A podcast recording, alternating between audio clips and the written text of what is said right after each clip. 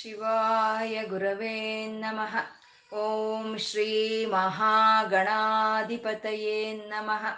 ಓಂ ಶ್ರೀ ಲಲಿತಾಂಬಿಕಾಯೈ ನಮಃ.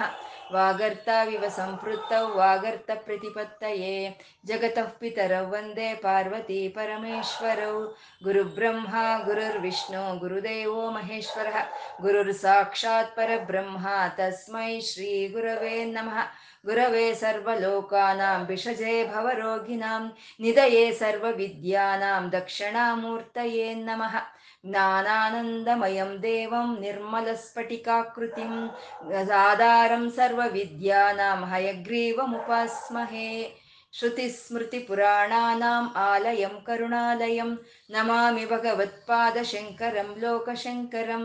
ಅಜ್ಞಾನಾಂ ಜಾಹ್ನವೀತೀರ್ಥಂ ವಿದ್ಯಾತೀರ್ಥಂ ವಿವೇಕಿನಾಂ ಸರ್ವೇಷಾಂ ಸುಖದಂ ತೀರ್ಥಂ ಭಾರತೀತೀರ್ಥಮಾಶ್ರಯೇ.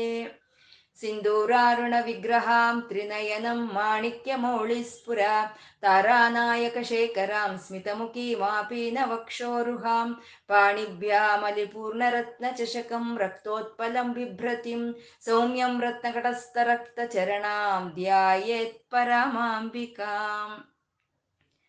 ಅರುಣವರ್ಣದ ಕಾಂತಿಯಿಂದ ಶೋಭಾಯಮಾನವಾಗಿ ಪ್ರಕಾಶಿಸ್ತಾ ಇರೋವಂಥ ತಾಯಿ ಮೂರು ನೇತ್ರಗಳನ್ನು ಮೂರು ನೇತ್ರಗಳನ್ನು ಹೊಂದಿದ್ದಾಳೆ. ರತ್ನಮಯವಾದಂಥ ಕಿರೀಟವನ್ನು ಧರಿಸಿ ತನ್ನ ಒಂದು ಕ ಒಂದು ಮಂದಸ್ಮಿತದಿಂದ ತನ್ನ ಕೈಯಲ್ಲಿ ಒಂದು ಅಮೃತ ಭಾಂಡವನ್ನು ಇನ್ನೊಂದು ಕೈಯಲ್ಲಿ ಒಂದು ಪದ್ಮವನ್ನು ಧರಿಸಿ ಇರೋ ಅಂಥ ಆ ತಾಯಿ ನಮ್ಮನ್ನ ನಮ್ಮ ಹೃದಯಕ್ಕೆ ಆಹ್ವಾನಿಸ್ತಾ ಆ ತಾಯಿಯನ್ನು ನಾವು ಹೃದಯದಲ್ಲಿ ಧ್ಯಾನಿಸ್ತಾ ಅವಳಿಗೆ ನಮಸ್ಕಾರ ಮಾಡಿಕೊಳ್ಳೋಣ. ವಶಿನ್ಯಾದಿ ವಾಗ್ದೇವತೆಯರು ಲಲಿತಾ ಸಹಸ್ರನಾಮವನ್ನು ಮೊಟ್ಟ ಮೊದಲ ಬಾರಿ ಮಣಿದ್ವೀಪದಲ್ಲಿ ಪಾರಾಯಣ ಮಾಡ್ತಾರೆ. ಅದನ್ನ ಹೈಗ್ರೀವರು ಅಗಸ್ತ್ಯರಿಗೆ ಹೇಳ್ತಾರೆ. ಅಗಸ್ತ್ಯರಿಂದ ನಮ್ಮೆಲ್ಲರವರೆಗೂ ಬಂದು ಸೇರ್ತಾ ಇದೆ. ಆ ತಾಯಿ ಶ್ರೀಮಾತ, ಶ್ರೀ ಮಹಾರಾಜ್ಞಿ, ಶ್ರೀಮ ಸಿಂಹಾಸನೇಶ್ವರಿ, ಸೃಷ್ಟಿ ಸ್ಥಿತಿ ಲಯ ಕಾರಣಿಯಾದ ಆ ಅಮ್ಮನವರು ಬಂಡಾಸುರನ ಸಂಹಾರಕ್ಕಾಗಿ ಚಿದಗ್ನಿ ಕುಂಡದಲ್ಲಿ ಎದ್ದು ಬರ್ತಾರೆ. ಆಗ ಬಂದಂಥ ಅಮ್ಮನವರ ರೂಪ ವರ್ಣನೆಯನ್ನ ಮಾಡ್ತಾ ಇದ್ದಾರೆ ವಶಿನ್ಯಾದಿ ವಾಗ್ದೇವತೆಯರು.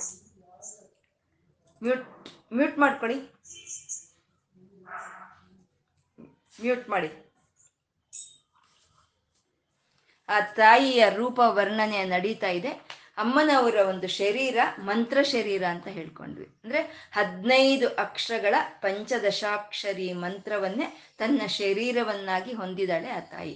ಅದು ಮೂರು ಭಾಗಗಳಾಗಿ ಇರುತ್ತೆ. ವಾಗ್ಭವ ಕೂಟ, ಮಧ್ಯಕೂಟ, ಅದನ್ನೇ ಕಾಮರಾಜ ಕೂಟ ಅಂತ ಹೇಳ್ತಾರೆ, ಶಕ್ತಿ ಕೂಟ ಅಂತ ಹೇಳೋದು. ಈ ತಲೆಯ ಕೂದಲಿಂದ ಹಿಡಿದು ಕಂಠದವರೆಗೂ ಇರೋ ಅಂಥದ್ದನ್ನ ವಾಗ್ಭವ ಕೂಟ ಅಂತ ಹೇಳ್ತಾರೆ, ಅದನ್ನೇ ಜ್ಞಾನ ಕೂಟ ಅಂತಾರೆ.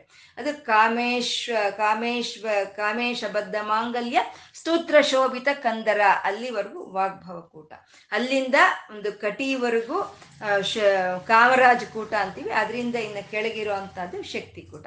ಆ ಪಂಚದಶಾಕ್ಷರಿ ಮಂತ್ರ ಹೇಗಿರುತ್ತೆ ಅಂದರೆ ಮೂರು ಕೂಟಗಳಲ್ಲಿ ಹ್ರೀಂಕಾರ ಅನ್ನೋದಿರುತ್ತೆ.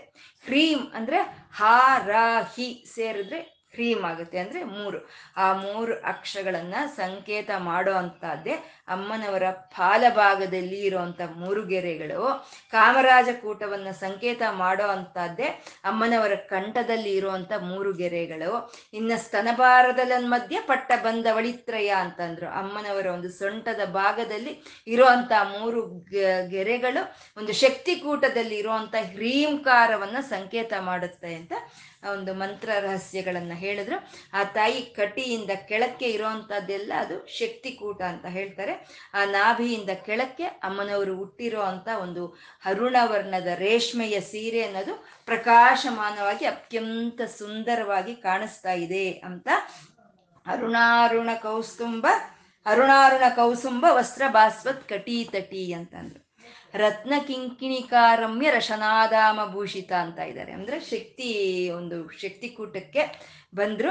ಅರುಣ ರತ್ನ ಕಿಂಕಿ ರತ್ನ ಕಿಂಕಿಣಿಕಾರಮ್ಯ ರಶನಾಧಾಮ ಭೂಷಿತ ಅಂದ ಅಂದರೆ ಅಮ್ಮನವರು ಒಂದು ನಾಭಿ ಸ್ಥಾನದಲ್ಲಿ ಆ ಹುಟ್ಟಿರೋ ಅಂಥ ರೇಷ್ಮೆಯ ಸೀರೆಯ ಮೇಲೆ ಆ ನಾಭಿ ಸ್ಥಾನದಲ್ಲಿ ಅಮ್ಮದವರು ಅಮ್ಮನವರು ಒಂದು ಢಾಬನ್ನು ಧರಿಸಿದ್ದಾರೆ. ಅದು ಯಾವ ರೀತಿ ಇದೆ ಅಂದರೆ ರತ್ನ ಕಿಂಕಿಣಿಗಳಿಂದ ಕೂಡಿ ಇರೋ ಅಂಥದ್ದು. ಕಿಂಕಿಣಿ ಅಂದರೆ ಗಜ್ಜೆಗಳು ಗಜ್ಜೆಗಳು ರತ್ನ ಅಂದರೆ ರತ್ನದಿಂದ ಮಾಡಿರೋ ಅಂಥ ಗಜ್ಜೆಗಳು ಅಮ್ಮನವರ ಡಾಬಿನ ಸುತ್ತ ಇದೆಯಂತೆ. ಅಂದರೆ ಇದು ನಮಗೆ ಒಂದು ಉಡದಾರ ಜ್ಞಾಪಕಕ್ಕೆ ಬರುತ್ತೆ. ಮಕ್ಕಳಿಗೆ ನಾವು ಕಟ್ಟುವಂಥ ಉಡದಾರ ಹೇಗಿರುತ್ತೆ, ಗಜ್ಜೆಗಳಿಂದ ತುಂಬಿರುತ್ತೆ. ಆ ರೀತಿ ಅಮ್ಮನವರ ಒಂದು ಡಾಬು ರತ್ನಗಳಿಂದ ಮಾಡಿರುವಂಥ ಗಜ್ಜೆಗಳು ಸುತ್ತು ಆವರಿಸ್ಕೊಂಡಿರುವಂಥ ಡಾಬನ್ನು ಅಮ್ಮನವರು ಹಾಕ್ಕೊಂಡಿದ್ದಾರೆ ಅಂತ. ಇಲ್ಲಿ ರತ್ನ ಅಂತ ಯಾವಾಗ ಬಂದ್ರು, ಆಭರಣ ಅಂತ ಯಾವಾಗ ಬಂದ್ರು, ಅದು ಮಂತ್ರವೇ ಮಂತ್ರವೇ ಮಂತ್ರವನ್ನೇ ರತ್ನ ಅಂತ ಹೇಳೋದು, ಮಂತ್ರವನ್ನೇ ಆಭರಣಗಳು ಅಂತ ಹೇಳೋದು. ಅಮ್ಮನವರು ಹಾಕ್ಕೊಂಡಿರೋಂಥ ಡಾಬು ಹೇಗಿದೆ ಅಂದರೆ ರಸನಾದಾಮ ಅಂತಂದ್ರು.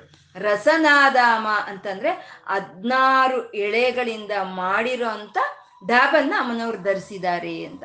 ಮತ್ತೆ ಇಲ್ಲಿ ಹದಿನಾರು ಅಂತ ಹೇಳಿದ್ರೆ ಮತ್ತೆ ಷೋಡಶಾಕ್ಷರಿ ಮಂತ್ರವನ್ನೇ ಹೇಳ್ತಾ ಇದ್ದಾರೆ ಅಂತ. ರಸನಾಧಾಮ ಭೂಷಿತ, ಆ ರೀತಿ ಒಳ್ಳೆಯ ಡಾಬನ್ನ ಅಮ್ಮನವರು ಧರಿಸಿದ್ದಾರೆ ಅಂತ.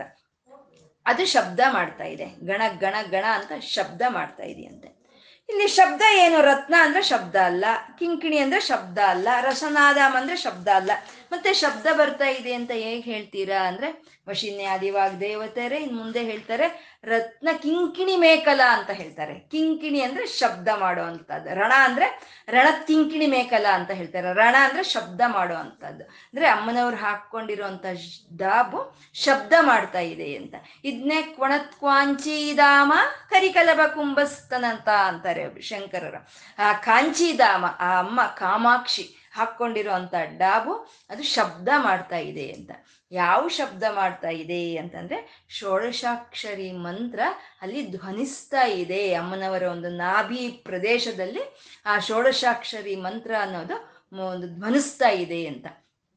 ಯಾಕೆ ಹಾಗೆ ಹೇಳಿದ್ರು? ಅಮ್ಮ ಹಾಕ್ಕೊಂಡಿರೋ ಅಂಥ ಒಂದು ಡಾಬಿನಿಂದ ಶಬ್ದ ಬರ್ತಾ ಇದೆ ಅಂತ ಯಾಕೆ ಹೇಳಿದ್ರು ಅಂದರೆ, ಮಣಿಪುರ ಚಕ್ರ ಅನ್ನೋದು ಅಲ್ಲೇ ಯಾವುದಾದ್ರೂ ಶಬ್ದಗಳು ಹುಟ್ಟೋ ಅಂಥ ಸ್ಥಾನ ಮಣಿಪುರ ಚಕ್ರವೇ. ಅಲ್ಲಿಂದ ಮೇಲಿಕ್ಕೆ ಎಲ್ಲ ಶಬ್ದಗಳು, ಅಲ್ಲಿ ಹುಟ್ಟೋ ಅಂಥ ಶಬ್ದಗಳು ಮೇಲುಗಡೆಗೆ ಬಂದು ಅದು ವ್ಯಕ್ತವಾಗುತ್ತೆ. ಕೆಳಗಡೆ ಅಲ್ಲಿಂದ ನಾಭಿಯಿಂದ ಕೆಳಗಡೆ ಯಾವ ಶಬ್ದಗಳು ಹುಟ್ಟೋದು ಇಲ್ಲ, ಹುಟ್ಟಿದ್ರು ಅದು ಕಾಣಿಸೋದು ಇಲ್ಲ. ಅಂದರೆ ಶಬ್ದ ಹುಟ್ಟೋ ಅಂಥ ಸ್ಥಾನ ನಾಭಿ ಸ್ಥಾನ. ಇದು ನಮಗೆ ಇನ್ನೂ ಪರ ಪಶ್ಯಂತಿ ಮಧ್ಯಮ ವೈಖರಿನಲ್ಲಿ ಇದು ಯಾವ ರೀತಿ ಶಬ್ದ ಅಲ್ಲಿ ಹುಟ್ಟುತ್ತೋ ಅನ್ನೋ ಒಂದು ವಾಕ್ ವಿಜ್ಞಾನವನ್ನು ಅಲ್ಲಿ ನಮಗೆ ವಶಿನ್ಯಾದಿ ವಾಗ್ದೇವತೆಯರು ಅಲ್ಲಿ ಕೂಲಂಕುಷವಾಗಿ ಆ ಜ್ಞಾನವನ್ನು ನಮಗೆ ಕೊಡ್ತಾರೆ. ಈ ನಾಭಿ ಸ್ಥಾನದಲ್ಲಿ, ಮಣಿಪುರ ಚಕ್ರದಲ್ಲಿ ಶಬ್ದಗಳು ಹುಟ್ಟೋ ಅಂಥ ಸ್ಥಾನ ಅಂತ ಹೇಳ್ತಾ ಇದ್ದಾರೆ. ಅದಕ್ಕೆ ಡಾಕ್ಟರ್ ಆದರೂ ಸರಿ ಶತಸ್ಕೋಪ್ ತಗೊಂಡು ಅವರು ಮೇಲಿನ ಭಾಗದಲ್ಲಿ ನೋಡ್ತಾರೆ ಹೊರತು ಕೆಳಗಿನ ಭಾಗಕ್ಕೆ ಆ ಶತಸ್ಕೋಪ್ ಇಟ್ಟು ನೋಡಲ್ಲ. ಯಾಕೆ ಅಂದರೆ ಅಲ್ಲಿ ಯಾವುದು ಶಬ್ದಗಳು ಉತ್ಪನ್ನವಾಗಲ್ಲ, ಆದ್ರೂ ಸರಿ ಅದು ನಮಗೆ ಕೇಳಿಸಲ್ಲ ಅಂತ. ಆ ರೀತಿ ಅಮ್ಮನವರ ಷೋಡಶಾಕ್ಷರ ಮಂತ್ರ ಅನ್ನೋದು ಅಮ್ಮನವರ ಒಂದು ಮಣಿಪುರ ಚಕ್ರದಲ್ಲಿ ಧ್ವನಿಸ್ತಾ ಇದೆ ಅಂತ ಹೇಳ್ತಾ ರತ್ನ ಕಿಂಕಿಣಿಕಾರಮ್ಯ ರಸನಾದಾಮ ಭೂಷಿತ ಅಂತಂದ್ರು. ಕಾಮೇಶ ಜ್ಞಾತ ಸೌಭಾಗ್ಯ ಮಾರ್ದ್ರ ಓರುದ್ವಯಾನ್ವಿತ ಅಂತ ಇದ್ದಾರೆ. ಅಂದ್ರೆ ಅಮ್ಮನವರ ತೊಡೆಗಳನ್ನ, ಊರ್ವಗಳು ಅಂದ್ರೆ ತೊಡೆಗಳು, ಅಮ್ಮನವರ ತೊಡೆಗಳ ವರ್ಣನೆಗೆ ಬಂದ್ರು ವಶಿನ್ಯಾದಿ ವಾಗ್ದೇವತೆಯರು. ಅಮ್ಮನವರು ಸೀರೆ ಹುಟ್ಟಿದ್ದಾರೆ, ನಾಭಿಯಿಂದ ಕೆಳಗಡೆ ಪಾದಗಳವರೆಗೂ ಅಮ್ಮನವರು ಸೀರೆ ಹುಟ್ಟಿದ್ದಾರೆ. ಹಾಗಾಗಿ ಅಮ್ಮನವರ ತೊಡೆಗಳು ಆ ಸೌಭಾಗ್ಯ ಹೇಗಿದೆ, ಆ ತೊಡೆಗಳ ಒಂದು ಸೌಂದರ್ಯ ಹೇಗಿದೆ ಅನ್ನೋದು ಅವರು ತಿಳಿತಾ ಇಲ್ಲ ವಶಿನ್ಯಾದಿ ವಾಗ್ದೇವತೆಯರಿಗೆ. ಅದೇನಿದ್ರು ಕಾಮೇಶನಿಗೆ ತಿಳಿಬೇಕಮ್ಮ ನಿನ್ನ ಒಂದು ಊರ್ವಗಳ ಒಂದು ಸೌಂದರ್ಯ ಅಂತ. ಕಾಮೇಶ ಜ್ಞಾತ ಸೌಭಾಗ್ಯ ಮಾರ್ದ್ರವೋರು ದ್ವಯಾನ್ವಿತ ಅಂತಂದ್ರು. ಇವೆಲ್ಲ ಹದಿನಾರು ಅಕ್ಷಗಳು, ಒಂದೇ ಒಂದೇ ನಾಮ. ಇದನ್ನೆಲ್ಲೂ ಸ್ಪ್ಲಿಟ್ ಮಾಡಬಾರ್ದು, ಅದು ಒಂದೇ ನಾಮವಾಗಿ ನಾವು ಪಠಿಸ್ಕೋಬೇಕಾಗಿರೋವಂಥದ್ದು. ಕಾಮೇಶ ಜ್ಞಾತ ಸೌಭಾಗ್ಯ ಮಾರ್ದ್ರವೋರು ದ್ವಯಾನ್ವಿತ ಅಂತ ಯಾಕೆ ಹೇಳಿದ್ರು? ಕಾಮೇಶನಿಗೆ ಯಾಕೆ ತಿಳಿದಿದೆ ಈ ತೊಡೆಗಳ ಸೌಂದರ್ಯ ಅಂತ ಯಾಕೆ ಹೇಳಿದ್ರು ಅಂದರೆ, ಅಲ್ಲಿ ಅಮ್ಮನವರ ಪಾತಿವ್ರತ್ಯದ ಅನುಭವ ನಮ್ಗಾಗ್ಬೇಕು. ಅಮ್ಮ ಪತಿವ್ರತೆ, ಆ ಕಾಮೇಶನ ಪತಿವ್ರತೆ ಅಮ್ಮನವರು. ಹಾಗಾಗಿ ಅಮ್ಮನವರ ತೊಡೆಗಳ ಸೌಂದರ್ಯ ಕಾಮೇಶ್ವರನಿಗೆ ಮಾತ್ರ ತಿಳಿಯುತ್ತೆ ಅಂತ. ಅಮ್ಮನ ಒಂದು ವಾತ್ಸಲ್ಯ, ಮಮಕಾರ, ಪ್ರೀತಿ, ಕರುಣೆ ಇವೆಲ್ಲ ಮಕ್ಕಳಿಗೆ ಅನುಭವಕ್ಕೆ ಬರುತ್ತೆ. ಆದರೆ ಅಮ್ಮನ ಒಂದು ಸೌಂದರ್ಯ ಅನ್ನೋದು ಅಪ್ಪನಿಗೆ ಮಾತ್ರನೇ ಅದು ಅನುಭವಕ್ಕೆ ಬರುತ್ತೆ ಅನ್ನೋ ಒಂದು ಪಾತಿವ್ರತ್ಯವನ್ನು ಇಲ್ಲಿ ತೋರಿಸ್ತಾ ಇರೋ ಅಂಥದ್ದು. ಕಾಮೇಶ ಜ್ಞಾತ ಸೌಭಾಗ್ಯ ಮಾರ್ದ್ರವೋರು ದ್ವಯಾನ್ವಿತ ಅಂತ. ಮತ್ತೆ ಇದರಲ್ಲಿ ನಾವು ಏನೋ ಒಂದು ವಿಪರೀತವಾದಂಥ ಅರ್ಥಗಳನ್ನು ನಾವು ತಗೊಳ್ಳೋ ಅಂಥ ಅವಶ್ಯಕತೆ ಇಲ್ಲಿ ಇಲ್ಲ. ಅಮ್ಮನ ಶರೀರ ಮಂತ್ರಮಯವಾದಂಥ ಶರೀರ. ಯಾಕೆ ಅಮ್ಮನವರ ಒಂದು ಉರ್ವಗಳ ತೊಡೆಗಳ ಸೌಂದರ್ಯ ಕಾಮೇಶ್ವರನಿಗೆ ಮಾತ್ರ ತಿಳಿಯುತ್ತೆ ಅಂತ ಅಂದ್ರು ಅಂದ್ರೆ, ಅಮ್ಮನವರು ಕಾಮೇಶ್ವರ ನಮ್ಮ ಮಡಿಲಲ್ಲಿ ಕೂತಿದ್ದಾರೆ, ಶಿವ ಕಾಮೇಶ್ವರ ಅಂಕಸ್ತ ಇನ್ ಮುಂದೆ ಬರುತ್ತೆ ಆ ನಾಮ ನಮ್ಗೆ. ಆ ಶಿವನ ತೊಡೆಯ ಮೇಲೆ ಅಮ್ಮ ಕೂತಿದ್ದಾಳೆ. ಯಾವಾಗ ಶಿವನ ತೊಡೆಯ ಮೇಲೆ ಅಮ್ಮ ಕೂತಿದ್ದಾಳೋ ಆವಾಗ ಅಮ್ಮನವರ ಒಂದು ತೊಡೆಗಳಲ್ಲಿ ಇರೋ ಅಂತ ಒಂದು ಸುನ್ನಿತತ್ವ ಅನ್ನೋದು ಅವನಿಗೆ ತಿಳಿಯುತ್ತೆ ಅಂತ ಹೇಳ್ತಾ ಇರೋವಂಥದ್ದು. ಕಾಮೇಶ ಜ್ಞಾತ ಸೌಭಾಗ್ಯ ಮಾರ್ದ್ರವೋರು ದ್ವಯಾನ್ವಿತ ಅಂದ್ರೆ ಅಂದ್ರೆ ಕಾಮೇಶ್ವರನು ಅಂದ್ರೆ ಅವನು ಪರಮಶಿವನು, ಅವನಿಗೆ ಇಚ್ಛೆ ಬರುತ್ತೆ. ಮ್ಯೂಟ್ ಮ್ಯೂಟ್ ಮಾಡ್ಕೊಳ್ಳಿ ಎಲ್ಲರೂ. ಆ ಕಾಮೇಶ್ವರನಿಗೆ, ಆ ಪರಬ್ರಹ್ಮನಿಗೆ ಇಚ್ಛೆ ಬರುತ್ತೆ. ಏನ್ ಇಚ್ಛೆ ಬರುತ್ತೆ? ಈ ಪ್ರಪಂಚವನ್ನೆಲ್ಲ ಸೃಷ್ಟಿ ಮಾಡಬೇಕು ಅನ್ನೋ ಇಚ್ಛೆ ಬರುತ್ತೆ. ಅಂದ್ರೆ ಆ ಇಚ್ಛಾಶಕ್ತಿ, ಆ ಸಂಕಲ್ಪ ಶಕ್ತಿ ಬರುತ್ತೆ ಅವನಿಗೆ. ಈ ಪ್ರಪಂಚ ಎಲ್ಲ ಈ ರೀತಿ ಸೃಷ್ಟಿ ಮಾಡಬೇಕು ನಾನು ಅನ್ನೋ ಒಂದು ಇಚ್ಛೆ ಅವನಿಗೆ ಬಂದ್ರೆ, ಅವನು ಯಾವುದೋ ಯೂನಿವರ್ಸಿಟಿಗೆ ಹೋಗಿ ಸೇರ್ಕೊಂಡು ಡಿಗ್ರಿ ಮಾಡಿಕೊಂಡು ಆ ಸರ್ಟಿಫಿಕೇಟ್ ತಗೊಂಡು ಬಂದು ಅವನು ಸೃಷ್ಟಿ ಮಾಡೋ ಕೆಲಸ ಇಲ್ಲ. ಅವನ ಇಚ್ಛೆಯಲ್ಲೇ ಆ ಜ್ಞಾನವೂ ಇದೆ. ಇಚ್ಛಾಶಕ್ತಿ, ಜ್ಞಾನಶಕ್ತಿ ಎರಡು ಅವನಲ್ಲೇ ಇದೆ. ಮತ್ತೆ ಈ ಪ್ರಪಂಚವನ್ನೆಲ್ಲ ಈ ರೀತಿ ಸೃಷ್ಟಿ ಮಾಡಬೇಕು ಅಂದರೆ ಅವನು ಎಲ್ಲಿಂದಾನೋ ಹೋಗಿ ಆ ಸ್ಟಾಫ್ನೆಲ್ಲ ಹೈರ್ ಮಾಡ್ಕೊಂಡು ಕೆಲಸ ಬ ಬರೋ ಅಂಥ ಕೆಲಸ ಇಲ್ಲ. ಆ ಮಾಡೋ ಅಂಥ ಕ್ರಿಯಾಶಕ್ತಿಗಳು ಎಲ್ಲ ಅವನ ಒಳಗಡೆನೆ ಇದೆ. ಅಂದರೆ ಇಚ್ಛಾಶಕ್ತಿ, ಜ್ಞಾನಶಕ್ತಿ, ಕ್ರಿಯಾಶಕ್ತಿಗಳು ಅವನು ಒಳಗಡೆನೇ ಇದೆ. ಅಮ್ಮ ಯಾರು? ಲಲಿತೆ. ಇಚ್ಛಾಶಕ್ತಿ, ಜ್ಞಾನಶಕ್ತಿ, ಕ್ರಿಯಾಶಕ್ತಿ. ಇಚ್ಛಾ ಜ್ಞಾನ ಕ್ರಿಯಾಶಕ್ತಿ ಸ್ವರೂಪಿಣಿ ಅಮ್ಮನವರು. ಅಂದರೆ ಎಲ್ಲಿದ್ದಾಳೆ ಅಮ್ಮ? ಶಿವನ ಒಳಗಡೆ, ಶಿವನ ಒಳಗಡೆ ಕೂತಿದ್ದಾಳೆ, ಶಿವನ ಮಡಿಲಲ್ಲಿ ಕೂತಿದ್ದಾಳೆ. ಹಾಗೆ ಶಿವನ ಮಡಿಲಲ್ಲಿ ಕೂತಿರೋ ಅಂಥ ಅಮ್ಮನವರ ತೊಡೆಗಳ ಸೌಂದರ್ಯ ಕಾಮೇಶ್ವರನಿಗೆ ತಿಳಿತಾ ಇದೆ ಅಂತ ಕಾಮೇಶ ಜ್ಞಾತ ಸೌಭಾಗ್ಯ ಮಾರ್ದ್ರವೋರು ದ್ವಯಾನ್ವಿತ ಅಂತಂದು. ಸೌಭಾಗ್ಯ ಅಂದರೆ ಸೌಭಾಗ್ಯ ಮಂತ್ರ. ಸೌಭಾಗ್ಯ ಮಂತ್ರ ಅಂದರೆ ಗುರುಪಾದುಕ ಮಂತ್ರಗಳು. ಇಲ್ಲಿಂದ ಅಮ್ಮನವರ ಪಾದಗಳು ಶುರುವಾಗ್ತಾ ಇರೋವಂಥ ಈ ಒಂದು ನಾಮದಿಂದ ಗುರುಪಾದುಕ ಮಂತ್ರಗಳನ್ನು ಇಲ್ಲಿ ಸಂಕೇತ ಮಾಡ್ತಾ ಇದ್ದಾರೆ. ಗುರುಪಾದುಕ ಮಂತ್ರಗಳು ಅಂದರೆ ಅದು ಯಾರಿಗೆ ತಿಳಿಯುತ್ತೆ? ಎಲ್ಲರಿಗೂ ತಿಳಿಯಲ್ಲ. ಅದೇನಿದ್ರು ಗುರುವಿನ ಮುಖಾಂತರವೇ ಬರಬೇಕು. ಯಾವುದಾದ್ರೂ ಒಂದು ಮೂಲ ಮಂತ್ರ ನಮಗೆ ಬರಬೇಕು ಅಂದರೆ ಅದು ಗುರುವಿನ ಮುಖಾಂತರವೇ ಬರಬೇಕಾಗಿರೋದು. ಗುರುವಿನಿಗೆ ಮಾತ್ರ ತಿಳಿದಿರುತ್ತೆ. ಗುರು ಯಾರು? ಶಿವನು. ಶಿವಾಯ ಗುರವೇ ನಮಃ, ಪ್ರಪ್ರಥಮವಾದಂಥ ಶಿವನು ಅವನೇ. ಅಂದರೆ ಗುರುಪಾದುಕ ಮಂತ್ರಗಳು ಆ ಶಿವನಿಗೇ ತಿಳಿದಿದೆ ಅಂತ ಕಾಮೇಶ ಜ್ಞಾತ ಸೌಭಾಗ್ಯ ಮಾರ್ದ್ರವೋರು ದ್ವಯಾನ್ವಿತ ಅಂತಂದ್ರು. ಯಾವುದಾದ್ರೂ ಒಂದು ಮಂತ್ರ ನಮಗೆ ಆ ಗುರುವಿನ ಮೂಲಕ ನಮಗೂ ಬರ್ತಾ ಇದೆ ಅಂತ ಅಂದರೆ ನಾವು ಆ ಗುರುವಿಗೆ ಒಂದು ನಮಸ್ಕಾರ ಮಾಡ್ತೀವಿ, ಆ ಗುರುವಿಗೆ ಒಂದು ಸಮ ಒಂದು ಸತ್ಕಾರವನ್ನು ಮಾಡ್ತೀವಿ, ಆ ಗುರುವಿಗೆ ಒಂದು ಗೌರವವನ್ನು ತೋರಿಸ್ತೀವಿ. ನಾವು ಏನು ಆ ಗುರುವಿನ ಶರೀರಕ್ಕ ನಾವು ತೋರಿಸ್ತೀವಿ, ನಮಸ್ಕಾರ ಮಾಡ್ತೀವಿ, ಆ ಗುರುವಿನ ಒಂದು ಆಕಾರಕ್ಕ ನಾವು ಅಲ್ಲಿ ಸತ್ಕಾರ ಮಾಡ್ತಾ ಇದ್ದೀವಿ ಅಂತಂದರೆ ಆ ಗುರುವಿನಿಂದ ಹರಿದು ಬರ್ತಾ ಇರೋವಂಥ ಜ್ಞಾನ ಪ್ರವಾಹಕ್ಕೆ ನಾವು ಆ ನಮಸ್ಕಾರ ಮಾಡ್ತಾ ಇದ್ದೀವಿ, ಆ ಸತ್ಕಾರ ಮಾಡ್ತಾ ಇದ್ದೀವಿ, ಆ ಮರ್ಯಾದೆಯನ್ನು ತೋರಿಸ್ತಾ ಇದ್ದೀವಿ. ಜ್ಞಾನ ಯಾರು? ಶಿವನು. ಅಂದರೆ ಗುರು ಗುರು ಸ್ವರೂಪನೇ ಶಿವನು. ಯಾವ ಗುರುವಾದರೂ ಆಗಬಹುದು, ಅದು ಶಿವ ಸ್ವಮ ಸಮಾನವೇ, ಶಿವನ ಸ್ವರೂಪವೇ ಅಂತ ಹೇಳೋ ಅಂಥದ್ದು. ಆ ಶಿವನಿಂದಾನೇ ಆ ಆ ಗುರುವಿಗೆ ಆ ಜ್ಞಾನ ಬರಬೇಕು, ಆ ಗುರುವಿಂದಾನೇ ನಮಗೆ ಆ ಜ್ಞಾನ ಅನ್ನೋದು ಪ್ರಸಾರವಾಗಬೇಕು. ಇವಾಗ ಒಂದು ಗಂಗೆ ಪೂಜೆ ಮಾಡಬೇಕು ನಾವು ಅಂತಂದರೆ ಒಂದು ಗ ಒಂದು ಪಂಚಪಾತ್ರೆಯಲ್ಲಿ ನೀರು ತೊಗೊಳ್ತೀವಿ. ನಾವು ನೀರು ತೊಗೊಂಡು ನಾವು ಪಂಚಪಾತ್ರೆ ಕುಂಕುಮ ಇಡ್ತೀವಿ, ಅರಿಶಿನ ಇಡ್ತೀವಿ, ಹೂವು ಇಡ್ತೀವಿ, ಒಂದು ಗಜ್ಜೆ ಹಸ್ತ್ರ ಇಡ್ತೀವಿ. ಅಂದರೆ ಏನು ಪಂಚಪಾತ್ರೆಗ ನಾವು ಇಡ್ತಾ ಇದ್ದೀವಿ, ಅದ್ರ ಒಳಗಡೆ ಇರುವಂಥ ಗಂಗೆಗೆ ಇಡ್ತಾ ಇದ್ದೀವಿ. ಹಾಗೆ ಗುರುವಿಗೆ ಒಂದು ನಾವು ವಂದನೆಯನ್ನು ಸಲ್ಲಿಸ್ತಾ ಇದ್ದೀವಿ ಅಂದರೆ ಆ ಒಳಗಡೆ ಇರೋವಂಥ ಜ್ಞಾನಕ್ಕೆ ನಾವು ಆ ವಂದನೆಯನ್ನು ಸಲ್ಲಿಸ್ತಾ ಇದ್ದೀವಿ. ಆ ಜ್ಞಾನವೇ ಶಿವನು. ಶಿವಾಯ ಗುರುವೇ ನಮಃ, ಗುರುಪಾದುಕ ಮಂತ್ರಗಳು ಶಿವನಿಗೆ ತಿಳಿದಿದೆ ಅಂತ ಕಾಮೇಶ ಜ್ಞಾತ ಸೌಭಾಗ್ಯ ಮಾರ್ದ್ರವೋರು ದ್ವಯಾನ್ವಿತ ಅಂದರು. ಮಾಣಿಕ್ಯ ಮಕುಟಾಕಾರ ಜಾನುದ್ವಯ ವಿರಾಜಿತ ಅಂದ್ರು. ಅಲ್ಲಿ ದ್ವಯಾನ್ವಿತ, ಇಲ್ಲಿ ಜಾನುದ್ವಯ ಅಂತ ಅಂದ್ರೆ ಅಂದ್ರೆ ದ್ವಯ ಹೇಳ್ತಾ ಇದ್ದಾರೆ. ಮತ್ತೆ ಗುರುಪಾದುಕ ಮಂತ್ರಗಳನ್ನ ಹೇಳ್ತಾ ಇದ್ದಾರೆ. ಗುರುಪಾದುಕ ಮಂತ್ರಗಳು ಅಂದ್ರೆ ಅದು ಎರಡು ರಕವಾಗಿ ಬರುತ್ತೆ, ಎರಡು ವಿಧವಾಗಿ ಬರುವಂಥದ್ದು. ಯಾವಾಗ ಪಾದಗಳೆರಡು ಅಲ್ವಾ ನಮಗೆ, ಹಾಗೆ ಎರಡು ವಿಧವಾಗಿ ಬರುವಂಥದ್ದು ಅದು. ಈ ಮಾಣಿಕ್ಯ ಮಕುಟಾಕಾರ ಜಾನುದ್ವಯ ವಿರಾಜಿತ ಅಂದ್ರೆ ಅಮ್ಮನವರ ಮೊಣಕಾಲನ್ನ ಇಲ್ಲಿ ವರ್ಣನೆ ಮಾಡ್ತಾ ಇದ್ದಾರೆ. ಆ ಮೊಣಕಾಲು ಹೇಗಿದೆ ಅಂದ್ರೆ ಮಾಣಿಕ್ಯ ಮಕುಟ ಅಂದ್ರೆ ಮಾಣಿಕ್ಯಗಳಿಂದ ಮಾಡಿರೋ ಅಂತ ಕಿರೀಟದ ಹಾಗೆ ಇದೆಯಂತೆ. ಅಂದ್ರೆ ಕಿರೀಟದ ಹಾಗೆ ಇದೆ ಅಂದ್ರೆ ಚುಚ್ಕೊಳ್ತಾ ಇರುತ್ತೆ ಕಿರೀಟ ಅಲ್ವಾ ಅಂತ ನಮ್ಗೆ ಅಲ್ಲಿ ಅಯೋಮಯಕ್ಕೆ ಬೀಳ್ತೀವಿ ಅಂತ ನಾವು ಭಾಸ್ಕರ ಇರೋದಕ್ಕೆ ಒಂದು ಒಂದು ಕ್ಲಾರಿಟಿಯನ್ನ ಕೊಟ್ಟಿದ್ದಾರೆ. ಆ ಮಾಣಿಕ್ಯ ಮಕುಟಾಕಾರ ಆ ಒಂದು ಮಾಣಿಕ್ಯಗಳಿಂದ ಮಾಡಿರೋ ಅಂತ ಕಿರೀಟ ಅದು ಒಂದು ಟೋಪಿ ತರ ಇದೆಯಂತೆ. ಟೋಪಿ ತರ ಅಂದ್ರೆ ಇವಾಗ ನಮ್ಗೆ ಅರ್ಥ ಆಗ್ಬೇಕು ಅಂದ್ರೆ ಸೈಕ್ಲಿಂಗ್ ಹೋಗೋರು ಒಂದು ಹೆಲ್ಮೆಟ್ ಹಾಕೊಳ್ತಾರೆ, ಒಂದು ವಿಧವಾದ ಹೆಲ್ಮೆಟ್, ಆ ರೀತಿ ಇದೆಯಂತೆ ಅಮ್ಮನವರ ಒಂದು ಮೊಣಕಾಲು ಅಂತ. ಮಾಣಿಕ್ಯ ಮಕುಟಾಕಾರ ಜಾನುದ್ವಯ ವಿರಾಜಿತ, ಇದೆಲ್ಲ ಪೂರ್ತಿ ಗುರುಪಾದುಕಾ ಮಂತ್ರ ಸಂಕೇತಗಳೇ. ಇಂದ್ರಗೋಪ ಪರಿ ಇಂದ್ರಗೋಪ ಪರಿಕ್ಷಿಪ್ತ ಸ್ಮರತೂಣ ಭಜಂಗಿಕಾ ಅಂತ ಇದ್ದಾರೆ. ಭಜಂಗಿಕಾ ಅಂತಂದ್ರೆ ನಮ್ಗೆ ಮೊಣಕಾಲಿಂದ ಕೆಳಗಡೆ ಇರೋ ಅಂತದನ್ನ ಅದನ್ನೇ ಮೀನಖಂಡಗಳು ಅಂತ ನಾವು ಹೇಳ್ತೀವಿ. ಅದೇಗಿದೆ ಸ್ಮರತೂಣ ಭಜಂಗಿಕಾ ಅಂತಿದ್ದಾರೆ. ಸ್ಮರ ಅಂದ್ರೆ ಮನ್ಮಥನ, ಮನ್ಮಥನ ಬತ್ ತಳಿಕೆ ಇದ್ದಂಗೆ ಇದೆಯಂತೆ ಅಮ್ಮನವರ ಒಂದು ಮೊಣಕಾಲಿಂದ ಕೆಳಗವರೆಗೂ ಇರೋವಂಥ ಒಂದು ಆ ಮೀನ್ ಕಂಡ ಆ ಬ ಮನ್ಮಥನ ಕೈಯಲ್ಲಿ ಇರೋವಂಥ ಬತ್ತಳಿಕೆ ಹಾಗೆ ಇದೆಯಂತೆ. ಎಂಥ ವರ್ಣನೆ ನೋಡ್ರಿ. ಬತ್ತಳಿಕೆ ಹೇಗಿರುತ್ತೆ? ಕೆಳಗಡೆ ಎಲ್ಲ ಅಗಲವಾಗಿರುತ್ತೆ, ಅದು ಮೇಲಕ್ಕೆ ಬರ್ತಾ ಬರ್ತಾ ಬರ್ತಾ ನ್ಯಾರೋ ಆಗೋಗುತ್ತೆ ಅಲ್ವಾ. ಹಾಗೆ ನಮ್ಮ ಮೊಣಕಾಲು ಹೇಗಿರುತ್ತೆ? ಮೊಣಕಾಲ ಹತ್ರ ಒಂದು ಸ್ವಲ್ಪ ಅಗಲಕ್ಕಿರುತ್ತೆ, ಬರ್ತಾ ಬರ್ತಾ ಬರ್ತಾ ಸಣ್ಣಕ್ಕಾಗುತ್ತೆ. ಅದು ಮನ್ಮಥನ ಕೈಯಲ್ಲಿ ಇರೋವಂಥ ಬತ್ತಳಿಕೆ ಏನಂತೆ. ಯಾಕೆ ಅಂದ್ರೆ ಅವನು ಸೋತೋದ, ಶಿವನ ಹತ್ರ ಹೋಗಿ ಸೋತೋದ.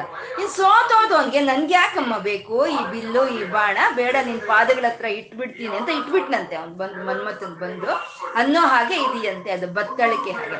ಮತ್ತೆ ಬತ್ತಳಿಕೆ ಅಂತ ಒಂದು ಇದ್ಮೇಲೆ ಅದ್ರಲ್ಲಿ ಬಾಣಗಳು ಅನ್ನೋದಿರ್ಬೇಕು. ಯಾವ್ದ ಬಾಣಗಳು ಅಂದ್ರೆ ಅಮ್ಮನವರ ಒಂದು ಕಾಲಿನ ಬೆರಳುಗಳೇ ಬಾಣಗಳ ಹಾಗೆ ಕಾಣಿಸ್ತಾ ಇದೆ ಅಂತ. ಅವು ಹೇಗಿದೆ ಅಂದ್ರೆ ಇಂದ್ರಗೋಪ ಪರಿಕ್ಷಿಪ್ತ ಸ್ಮರತೂಣ ಭಜಂಗಿಕಾ ಅಂದ್ರು.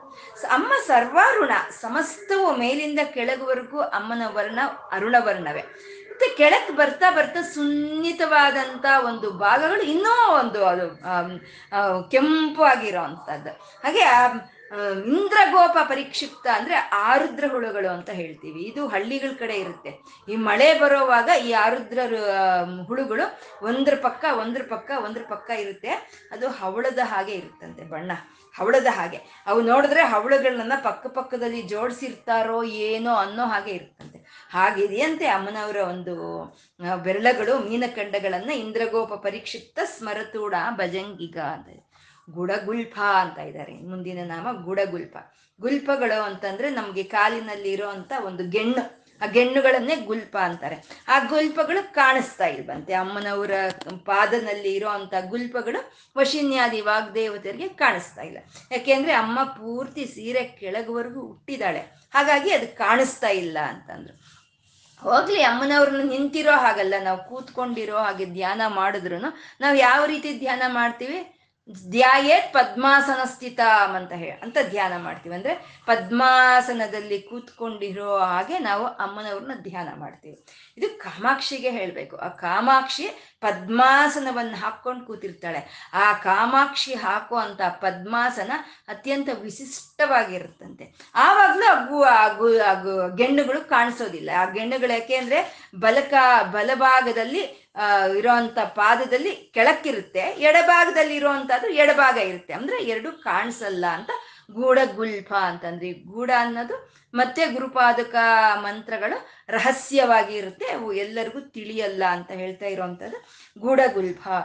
ಕೂರ್ಮ ಪೃಷ್ಣು ಜೈಷ್ಣು ಪ್ರಪದಾನ್ವಿತ ಅಂತ ಇದ್ದಾರೆ. ಕೂರ್ಮ ಪೃಷ್ಣು ಜೈಷ್ಣು ಪ್ರಪದಾನ್ವಿತ ಅಂತಂದ್ರೆ ಅಮ್ಮನವರ ಪಾದ ಹೇಗಿದೆ ಅಂದ್ರೆ ಈಗ ಸ್ವಲ್ಪ ಈಗ ಆ ಬೆರಳು ಕಡೆ ಇಲ್ಲೊಂಚೂರು ಬೊಗ್ಗಿದೆ, ನಮಗೂ ಹಾಗೆ ಇರುತ್ತೆ. ಆ ಮಧ್ಯದ ಭಾಗ ಒಂಚೂರು ಎತ್ತರಕ್ಕಿರುತ್ತೆ. ಈ ಕೆಳಗಡೆ ಎಲ್ಲ ಸ್ಪಂಜ್, ಮಾಂಸದಿಂದ ಕೂಡಿರೋ ಹಾಗೆ ಸ್ಪಂಜ್ ಆಗಿರುತ್ತೆ. ಯಾವಾಗ ಮಾಂಸ ಅನ್ನೋದು ಇಲ್ಲಿ ಪೂರ್ತಿ ಇರುತ್ತೋ ಅವಾಗ ನಮ್ಗೆ ಕಾಲು ನೋವು ಅನ್ನೋದು ಬರೋದಿಲ್ಲ. ಹಾಗೆ ಅಮ್ಮನವ್ರ ಕೆಳಗಡೆ ಎಲ್ಲ ಸುನ್ನಿತವಾದಂಥ ಮಾಂಸದಿಂದ ಇದ್ರೆ ಮೇಲ್ಗಡೆದು ಒಂದು ಆ ಕೂರ್ಮನ ಆಮೆಗಿರೋ ಹಾಗೆ ಈಗ ಒಂದು ಸ್ವಲ್ಪ ಎತ್ತರಕ್ಕಿದೆಯಂತೆ. ಹಾಗಿದೆಯಾ ಅಂತಂದ್ರೆ ಕೂರ್ಮ ಪೃಷ್ಣು ಜಯಿಷ್ಣು ಪ್ರಪದಾನ್ವಿತ ಅಂತಂದ್ರು. ಹಾಗೆ ಕಾಣಿಸ್ತಾ ಇದೆ, ಆದ್ರೆ ಅದನ್ನ ಜಯಿಸ್ಬಿಟ್ಟಿರೋ ಹಾಗೆ ಇದೆ ನಿನ್ನ ಪಾದಗಳು ಅಂತ. ಯಾಕೆ ಜಯಿಸಿದೆ ಅಂತಂದ್ರೆ ಆಮೇಗೆ ಆ ಇರೋ ಅಂತ ಒಂದು ಆ ಎತ್ತರಕ್ಕಿರೋ ಅಂತ ಭಾಗದನ್ನ ಶೆಲ್ ಅಂತ ಹೇಳ್ತೀವಿ ನಾವು. ಅದು ಗಟ್ಟಿ ಗಟ್ಟಿಯಾಗಿರುತ್ತೆ. ಆದ್ರೆ ಅಮ್ಮನವ್ರ ಪಾದಗಳು ಅತೀ ಸುನ್ನಿತ. ಇದನ್ನೇ ಶಂಕರರು ಹೇಳ್ತಾರಲ್ವಾ, ಪ್ರಪದಮ ಪದಾಂ ದೇವಿ ವಿಪದಾಮ್ ಅಂತ ಹೇಳ್ತಾರೆ. ಆ ಆ ಪಾದಗಳು ಅಷ್ಟು ಸುನ್ನಿತವಾಗಿರುವಂಥ ಪಾದಗಳು. ಮತ್ತೆ ಆಮೇಗಾದ್ರೂ ಆ ಶೆಲ್ಲು ಹೇಗೆ ಯಾ ಯಾವುದಕ್ಕೂ ಕಾರಣಕ್ಕಾಗಿ ಆ ಶೆಲ್ ಅದಿರುತ್ತೆ ಹಾಗೆ ಅಂತಂದ್ರೆ ಅದನ್ನದು ರಕ್ಷಣೆ ಮಾಡ್ಕೊಳ್ಳೋದಕ್ಕೋಸ್ಕರ ಇರುತ್ತೆ. ಅಮ್ಮನವ್ರ ಪಾದಗಳು ಆ ರೀತಿ ಗಟ್ಟಿನೂ ಇಲ್ಲ, ಮತ್ತೆ ಅಮ್ಮನವರು ತನ್ನಂತಾನು ರಕ್ಷಣೆ ಮಾಡ್ಕೊಳ್ಳೋ ಅಂತ ಅವಶ್ಯಕತೆನೂ ಅವಳಿಗೆ ಇಲ್ಲ. ಅವಳೇ ಎಲ್ಲಾ ಲೋಕಗಳನ್ನು ತನ್ನ ಪಾದಗಳ ಮೇಲೆ ಹೊರತಾ ಇದ್ದಾಳೆ ಅಂತ. ಹಾಗಾಗಿ ಅದು ಕೂರ್ ಕೂರ್ಮ ಪೃಷ್ಣ ಜಯಿಷ್ಣು ಪ್ರಪದಾನ್ವಿತ, ಅದನ್ನ ಜಯಿಸ್ಬಿಟ್ಟಿದೆ ಅಂತ. ನಮ್ಮ ಶರೀರದ ಒಂದು ಭಾರ ಅನ್ನೋದು ಯಾವ್ದು ಹೊತ್ಕೊಂಡು ನಿಂತಿರೋದು? ನಮ್ಮ ಪಾದಗಳು ಹೊತ್ಕೊಂಡು ನಿಂತಿದೆ. ಅಮ್ಮನವರ ಪಾದಗಳ ಮೇಲೆ ಹದ್ನಾಲ್ಕು ಭುವನಗಳು ಅಮ್ಮನವರ ಪಾದಗಳ ಮೇಲೆ ಹೊತ್ತಿದ್ದಾಳೆ ಅಮ್ಮ ಅಂತ ಕೂರ್ಮ ಪೃಷ್ಣ ಜಯಿಷ್ಣು ಪ್ರಪದಾನ್ವಿತ ಅಂತಂದ್ರು. ಇಲ್ಲಿ ಕೂರ್ಮ ಪೃಷ್ಣ ಅಂತ ಹೇಳೋದ್ರಲ್ಲಿ ಅಂತ ಇಂಥ ಕೂರ್ಮನಾದ್ರೆ ಆಗಲ್ಲ, ನಾವು ಒಪ್ಕೊಳ್ಳಲ್ಲ ಅಂತಾರೆ ವಶಿನ್ಯಾದಿ ವಾಗ್ದೇವತರಿ. ಆದಿ ಕೂರ್ಮನೇ ಆಗ್ಬೇಕು, ಸ್ವಯಂ ನಾರಾಯಣನ ಒಂದು ರೂಪವಾದಂತ ಆದಿ ಕೂರ್ಮ ಅಮ್ಮ ಅಂತ. ಅಂದ್ರೆ ಆದಿ ಕೂರ್ಮ ಏನ್ ಮಾಡ್ದ? ಮುಳುಗಿ ಹೋಗ್ತಾ ಇರೋ ಅಂತ ಮಂದರ ಪರ್ವತವನ್ನು ಎತ್ತಿ ನಿಲ್ಲಿಸ್ತಾ. ಹಾಗೆ ಈ ಸಂಸಾರ ಸಾಗರದಲ್ಲಿ ಮುಳುಗಿ ಹೋಗ್ತಾ ಇರೋ ಅಂತಾನ ಎತ್ತಿ ನಿಲ್ಲಿಸೋ ಅಂತ ಅಮ್ಮನವರ ಒಂದು ಪಾದಗಳ ಧ್ಯಾನವನ್ನ ಕೂರ್ಮ ಪೃಷ್ಣು ಜಯಿಷ್ಣು ಪ್ರಪದಾನ್ವಿತ ಅಂತಂದ್ರು. ಮತ್ತೆ ಪ್ರಪದಗಳು ಅಂತ ಅಂದ್ರೆ ಅದು ಗುರುಪಾದುಕ ಮಂತ್ರಗಳೇ. ಪದಗಳು ಅಂದ್ರೆ ಅಕ್ಷರಗಳು, ಪ್ರಪ್ರದಗಳು ಅಂತ ಅಂದ್ರೆ ಮಹಾವಾಕ್ಯಗಳು. ಶ್ರೀವಿದ್ಯಾದಿ ಮಹಾವಾಕ್ಯಗಳ ಸಂಕೇತವೇ ಕೂರ್ಮ ಪೃಷ್ಣು ಜಯಿಷ್ಣು ಪ್ರಪದಾನ್ವಿತ ಅಂತ ಹೇಳುವಂಥದ್ದು. ಈ ಪ ಗುರುಪಾದುಕ ಮಂತ್ರಗಳ ಒಂದು ಉಪದೇಶ ಯಾರಿಗಾಗುತ್ತೆ ಅಂದ್ರೆ, ಶ್ರೀವಿದ್ಯೆಯಲ್ಲಿ ಅತ್ಯಂತ ಒಂದು ಉತ್ಕೃಷ್ಟವಾದ ಸ್ಥಾನಕ್ಕೆ ಹೋದಂಥ ಅವ್ರಿಗೆ ಈ ಪೂರ್ಣವಾದ ಉಪದೇಶ ಅಂತ ಆಗುತ್ತೆ. ಅವ್ರನ್ನೇ ಪಾದಕಾಂತ ದೀಕ್ಷಿತರು ಅಂತ ಹೇಳ್ತಾರೆ. ಇದು ಸಾಮಾನ್ಯವಾದ ಜನರಿಗೆಲ್ಲ ಇದು ಆಗುವಂಥದ್ದಲ್ಲ, ಅದಕ್ಕೆ ಅದು ಗೂಢ ಗೂಢವಾಗಿದೆ. ಕೂರ್ಮ ಪೃಷ್ಣು ಜಯಿಷ್ಣು ಪ್ರಪದಾನ್ವಿತ ಅಂತಂದು ನಕದೀದಿತಿ ಸಂಚನ್ನ ನಮಜ್ಜನ ತಮೋ ಗುಣ ಅಂತ ಇದ್ದಾರೆ. ಇನ್ನು ನಕಿ ಅಂದರೆ ಉಗುರುಗಳು. ಅಮ್ಮನವರ ಉಗುರುಗಳು ಯಾವ ರೀತಿ ಕಾಣಿಸ್ತಾ ಇದೆ ಅಂದ್ರೆ, ನಕದೀದಿತಿ ಸಂಚನ್ನ ನಮಜ್ಜನ ತಮೋ ಗುಣ. ನಮಸ್ಕಾರ ಅಮ್ಮನವರ ಪಾದಗಳಿಗೆ ಯಾರು ತಲೆ ಬೊಗ್ಗಿಸಿ ನಮಸ್ಕಾರ ಮಾಡ್ತಾರೋ ಅಂಥವ್ರಿಗೆ ತಮೋ ಗುಣ ಅಂದ್ರೆ ಅಜ್ಞಾನ ಅನ್ನೋದು ಹೊರಟೋಗುತ್ತಂತೆ. ಆ ಉಗುರಿನ ಒಂದು ಪಾದ ಧ್ಯಾನದಿಂದಾನೇ ಆ ಒಂದು ಅಜ್ಞಾನ ಅನ್ನೋದು ಹೊರಟೋಗುತ್ತಂತೆ ಅಂತ. ಯಾಕೆಂದ್ರೆ ಅಜ್ಞಾನ ಅನ್ನೋದು ನಮ್ಮ ತಲೆಯಲ್ಲೇ ಇರುತ್ತೆ. ನಾವು ತಲೆ ಬಗ್ಗಿಸ್ಬೇಕು, ತಲೆ ಬಗ್ಸಿದ್ರೇ ನಮ್ಮ ಅಜ್ಞಾನ ಅನ್ನೋದು ಹೋಗೋದು. ಆ ತಲೆ ಬಗ್ಸೋದು ಸುಮ್ಮನೆ ಬಗ್ಸಿದ್ರೆ ಆಗಲ್ಲ. ಭಕ್ತಿಯಿಂದ, ವಿನಯದಿಂದ, ವಿಧೇಯತೆಯಿಂದ ನಮ್ಮ ಅಹಂಕಾರವನ್ನು ಅಲ್ಲಿ ಸಮರ್ಪಣೆ ಮಾಡಿಕೊಂಡು ಅಮ್ಮನವರ ಪಾದಗಳ ಹತ್ರ ನಾವು ನಮ್ಮ ತಲೆಯನ್ನು ಬಗ್ಸಿದ್ರೆ ನಮ್ಮ ತಲೆಯಲ್ಲಿರುವಂಥ ಅಜ್ಞಾನ ಸಂಪೂರ್ಣ ಹೊರಟೋಗುತ್ತಂತೆ. ಉಗುರುಗಳ ಧ್ಯಾನದಿಂದ ಅಜ್ಞಾನ ಹೋಗುತ್ತಾ? ಹೇಗೆ ಹೋಗುತ್ತೆ ಅಂತಂದ್ರೆ, ಉಗುರುಗಳು ಹೇಗಿರುತ್ತೆ? ಉಗುರುಗಳೆಲ್ಲ ಕೆಂಪು ದನದಿಂದ ಇರುತ್ತೆ. ಆ ಮೇಲಿನ ಭಾಗ ಅರ್ಧ ಚಂದ್ರಾಕಾರದಲ್ಲಿ ಇರುತ್ತೆ. ಉಗುರುಗಳದ್ದು ಅರ್ಣವರ್ಣವಾದ್ರೆ ಆ ಮೇಲೆ ಅರ್ಧ ಚಂದ್ರಾಕಾರವಾಗಿರೋ ಅಂತ ಬಣ್ಣ ಶ್ವೇತವರ್ಣ, ಬಿಳಿ ಬಣ್ಣ. ಇದು ಉಗುರುಗಳು ಈ ರೀತಿ ಇರುತ್ತೆ. ಅರುಣ ಅಂದ್ರೆ ಸೂರ್ಯ, ಶ್ವೇತವರ್ಣ ಅಂದ್ರೆ ಚಂದ್ರ. ಸೂರ್ಯನಿದ್ರೆ ಚಂದ್ರನಿರ್ತಾನ, ಚಂದ್ರನಿದ್ರೆ ಸೂರ್ಯನಿರ್ತಾನ? ಅತ್ಯಾಶ್ಚರ್ಯ, ಅದ್ಭುತ. ಅಮ್ಮನವರ ಪಾದಗಳಲ್ಲಿ ಸೂರ್ಯ ಚಂದ್ರ ಇಬ್ರು ಒಟ್ಟು ಒಟ್ಟಿಗೆ ಇದ್ದಾರಂತೆ.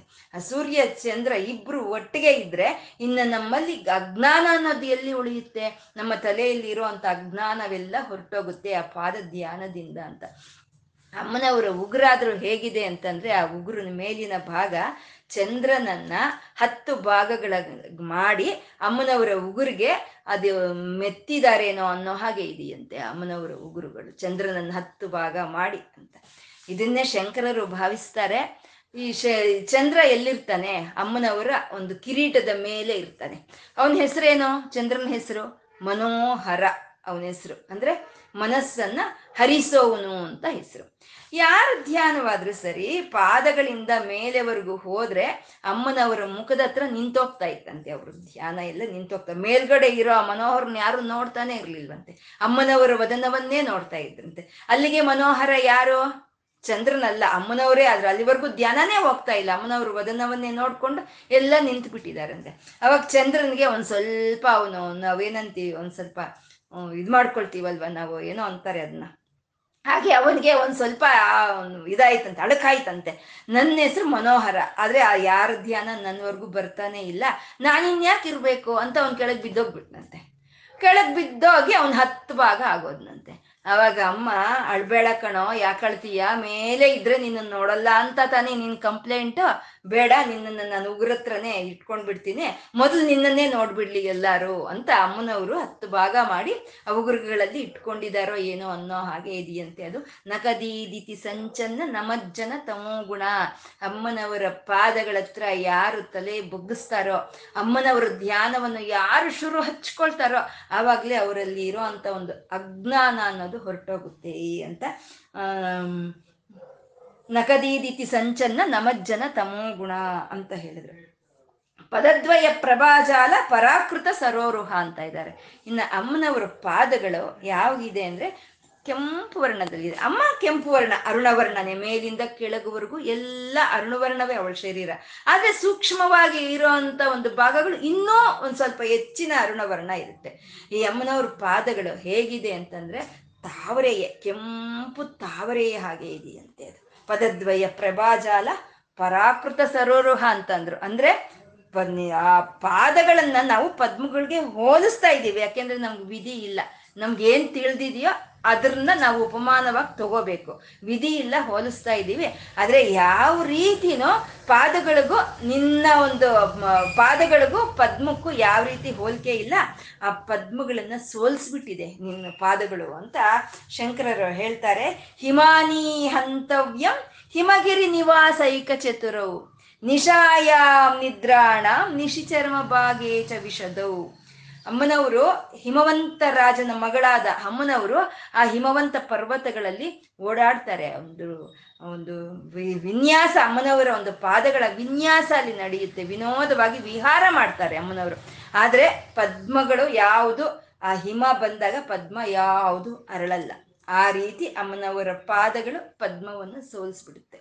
ಪದ್ಮ ರಾತ್ರಿ ಹೊತ್ತು ಇರಲ್ಲ ಅದು. ಆದರೆ ಅಮ್ಮ ನಿಶಿಚರ್ಮ ಭಾಗೇಚ ವಿಷದವು, ರಾತ್ರಿ ಇಲ್ಲ ಹಗಲು ಇಲ್ಲ, ಅಮ್ಮನಿಗೆ ನಿದ್ದೇನೇ ಇಲ್ಲ. ಆ ರೀತಿಯೂ ಅಮ್ಮನವರ ಪಾದಗಳ ಆ ಪದ್ಮವನ್ನು ಸೋಲಿಸ್ಬಿಡ್ತು ಅಂತ. ವರಂ ಲಕ್ಷ್ಮೀ ಪಾತ್ರಂ ಶ್ರೀಯಮತಿ ಸೃಜಂತವು ಸಮಯಿನ.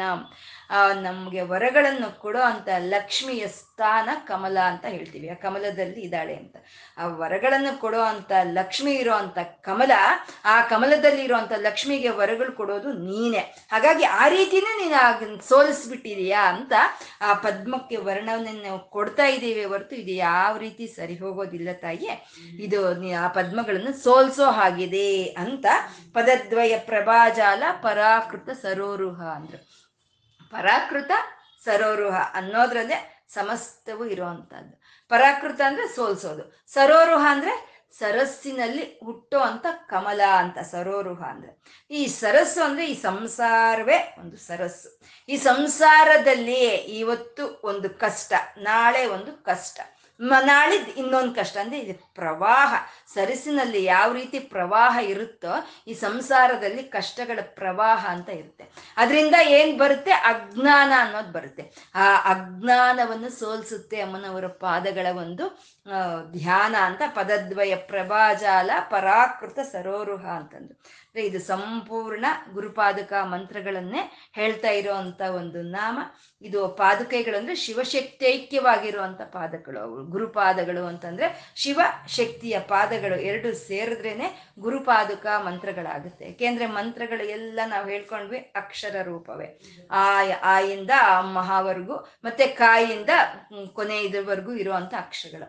ಆ ಅಚ್ಚು ಎಲ್ಲ ಶಿವನಾದರೆ ಕಾಯಿಂದ ಇರೋವಂಥವೆಲ್ಲ ಶಕ್ತಿ ಅಂತ ಹೇಳ್ಕೊಂಡು. ಯಾವ ಪಾದುಕ ಮಂತ್ರಗಳಾದರೂ ಅಕ್ಷರಗಳ ಮೂಲಕವೇ ಅಲ್ವಾ.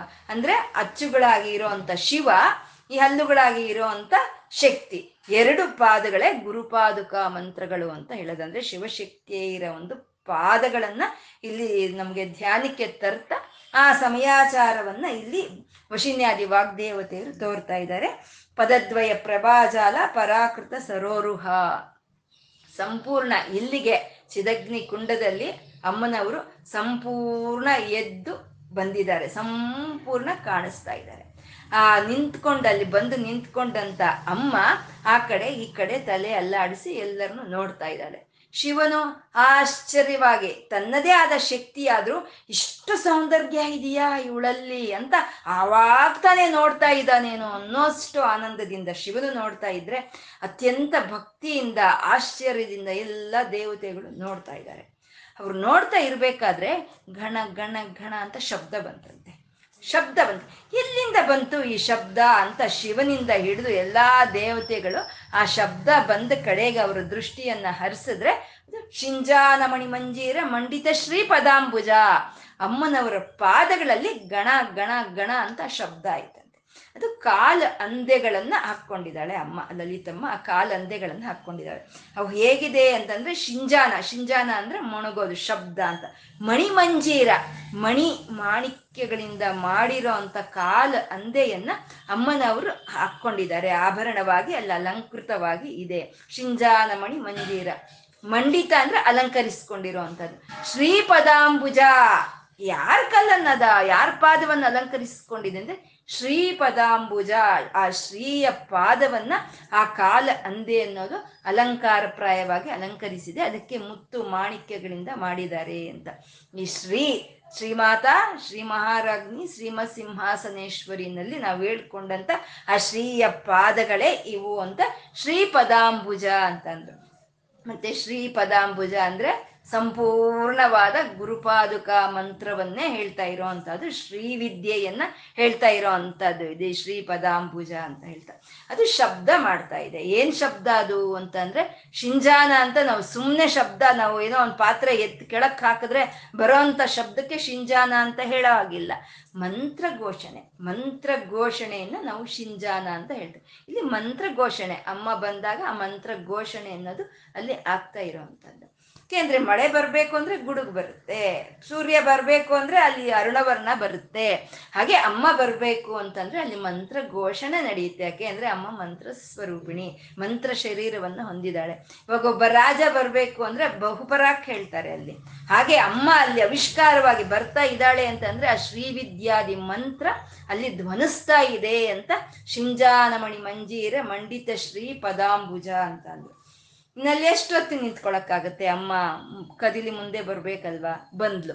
ಮರಾಳಿ ಮಂದ ಗಮನ, ಆ ಚಿದಗ್ನಿ ಕುಂಡದಿಂದ ಆ ಸಂಪೂರ್ಣವಾಗಿ ಎದ್ದಂತ ಅಮ್ಮ ತನ್ನ ಪಾದವನ್ನ ಆ ಅಗ್ನಿಕುಂಡದಿಂದ ಆಚೆಗೆ ಇಟ್ಲು. ಅದೇಗಿಟ್ಲು? ಮರಾಳಿ ಮಂದ ಗಮನ, ಮಂದ ಗಮನದಿಂದ, ರಭಸವಾಗಿ ಬರಲಿಲ್ಲ. ನನ್ನ ಕರೆದಿದ್ದೀರಲ್ಲ ಬಂಡಾಸರನ ಸಂಹಾರಕ್ಕೆ, ಎಲ್ಲಿ ಅವನು ಅಂತ ಅಮ್ಮ ರಭಸದಿಂದ ಬರಲಿಲ್ಲ. ಮೆತ್ ತೆಗೆ ನಾಜೂಕಾಗಿ ವಯ್ಯಾರವಾಗಿ ತನ್ನ ಪಾದವನ್ನ ತೆಗೆದು ಆಚೆ ಇಟ್ಲಂತೆ. ಅದನ್ನ ಮರಾಳಿ ಅಂತ ಅಂದ್ರು.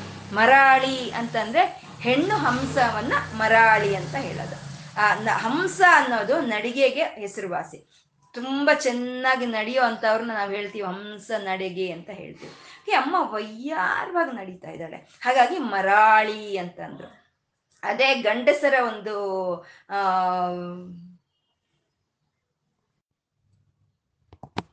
ಅದೇ ಗಂಡಸರ ನಡಿಗೆಯನ್ನಾದ್ರೆ ಒಂದು ಸಿಂಹನ ಸಿಂಹದ ನಡಿಗೆ ಅಂತಾರೆ, ವೃಷಭದ ನಡಿಗೆ ಅಂತಾರೆ.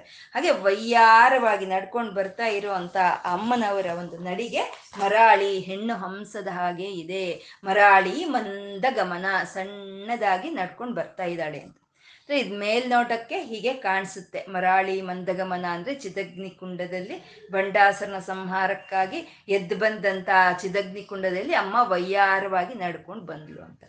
ಈ ಮರಾಳಿ ಮಂದಗಮನ ಎಲ್ಲ ಜೀವಿಗಳಲ್ಲೂ ಇರುತ್ತೆ, ಎಲ್ಲ ಜೀವಿಗಳಲ್ಲೂ ಇರುತ್ತೆ. ಆ ಮರಾಳಿಯ ಮಂದಗಮನ ಇದ್ರೇನೆ ನಮಗೆ ಜೀವ ಅನ್ನೋದು ಇರುತ್ತೆ. ಆ ಮರಾಳಿಯ ಮಂದಗಮನ ಇಲ್ಲ ಅಂದರೆ ನಮ್ಮ ಶರೀರಗಳು ನಿರ್ಜೀವವಾಗಿ ಹೋಗುತ್ತೆ. ಅಂದರೆ ಶ್ವಾಸಶಕ್ತಿ ಸ್ವರೂಪಿಣಿ ಅಮ್ಮ ಮರಾಳಿ. ಮರಾಳಿ ಅಂದರೆ ಹಂಸ ಅಂದ್ವಿ. ಹಂಸ ಅಂದರೆ ಹ ಸ ಹಕಾರ ಸಕಾರಗಳಿಂದ ಕೂಡಿರೋ ಅಂಥದ್ದೇ ಹಂಸ, ಅದನ್ನೇ ಶ್ವಾಸ ಅಂತ ಹೇಳ್ತೀವಿ. ಹಕಾರ ಶಿವನಾದರೆ ಸಕಾರ ಅಮ್ಮನವರು, ಅಂದರೆ ಶಿವಶಕ್ತೈಕ್ಯತ್ವವನ್ನು ತೋರಿಸುವಂಥದ್ದು. ಅದಕ್ಕೆ ಶಿವಶಕ್ತಿಯನ್ನ ಹಂಸ ಮಿಥುನಂ ಅಂತ ಕರೀತಾರೆ. ಅಂದರೆ ಆ ಶ್ವಾಸ ರೂಪದಲ್ಲಿ ಪ್ರತಿಯೊಂದು ಜೀವಿಯಲ್ಲಿ ಆ ತಾಯಿ ಮೆನ್ ಮಂದಗಮನದಿಂದ ಚಲಿಸ್ತಾ ಇದ್ದಾಳೆ ಅಂತ ಮರಾಳಿ ಮಂದಗಮನ ಅಂತಂದ್ರು.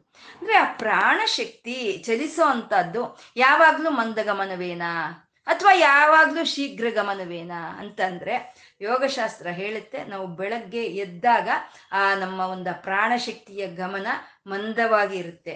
ಅದೇ ಸಂಜೆ ಅಷ್ಟೊತ್ತಿಗೆ ಆ ಗಮನದಲ್ಲಿ ಬದಲಾವಣೆ ಬರುತ್ತೆ ಅಂತ ಯೋಗಶಾಸ್ತ್ರ ಹೇಳೋ ಅಂಥದ್ದು. ಈ ಪ್ರಾಣಶಕ್ತಿಯ ಗಮನ ಅನ್ನೋದು ನಮ್ಮ ಮನಸ್ಸಿಗೆ ಬರೋ ಅಂಥ ಒಂದು ಉದ್ರೇಕಗಳಿಗೆ ಅನುಸಾರವಾಗಿ ಅದರ ವೇಗವು ಬೆಳೀತಾ ಇರುತ್ತೆ. ನಮ್ಮಲ್ಲಿ ಒಂದು ಕೋಪ, ತಾಪ, ಒಂದು ಕಾಮ ಕ್ರೋಧಗಳು, ಒಂದು ಶೃಂಗಾರ ರಸಗಳು ನಮ್ಮಲ್ಲಿ ಹುಟ್ಟಿದಾಗ ಆ ನಮ್ಮ ಒಂದು ಶ್ವಾಸಕ್ರಿಯೆ ಅನ್ನೋದು, ನಮ್ಮ ಪ್ರಾಣ ಶಕ್ತಿ ಅನ್ನೋದು, ಅದು ಒಂದು ಆ ಗಮನದಲ್ಲಿ ಬದಲಾವಣೆ ಅನ್ನೋದು ಬರುತ್ತೆ. ಇವಾಗ ನಮ್ಗೆ ಯಾವುದೋ ಒಂದು ಪದಾರ್ಥವನ್ನು ನೋಡಿ ಇಷ್ಟವಾಯಿತು ಅಂತ ಅಂದ್ರೆ ಶೃಂಗಾರ ರಸ ಅಂತ ಹೇಳ್ತೀವಿ. ಇಲ್ಲ, ಆ ಪದಾರ್ಥವನ್ನು ನೋಡಿ ನಮಗೆ ಭಯವಾಯಿತು ಅಂದ್ರೆ ಅದನ್ನೇ ಭಯಾನಕ ರಸ, ಬೀಭತ್ಸ ರಸ ಅಂತ ಹೇಳ್ತೀವಿ. ಇಲ್ಲ, ಅದನ್ನ ನೋಡಿ ನಮಗೆ ದುಃಖ ಬಂತು ಅಂದ್ರೆ ಕರುಣ ರಸ ಅಂತ ಹೇಳ್ತೀವಿ. ಇಲ್ಲ, ಆ ಪದಾರ್ಥವನ್ನು ನೋಡಿ ನಮಗೆ ನಗು ಬಂತು ಅಂದ್ರೆ ಅದು ಹಾಸ್ಯ ರಸ ಅಂತ ಹೇಳ್ತೀವಿ.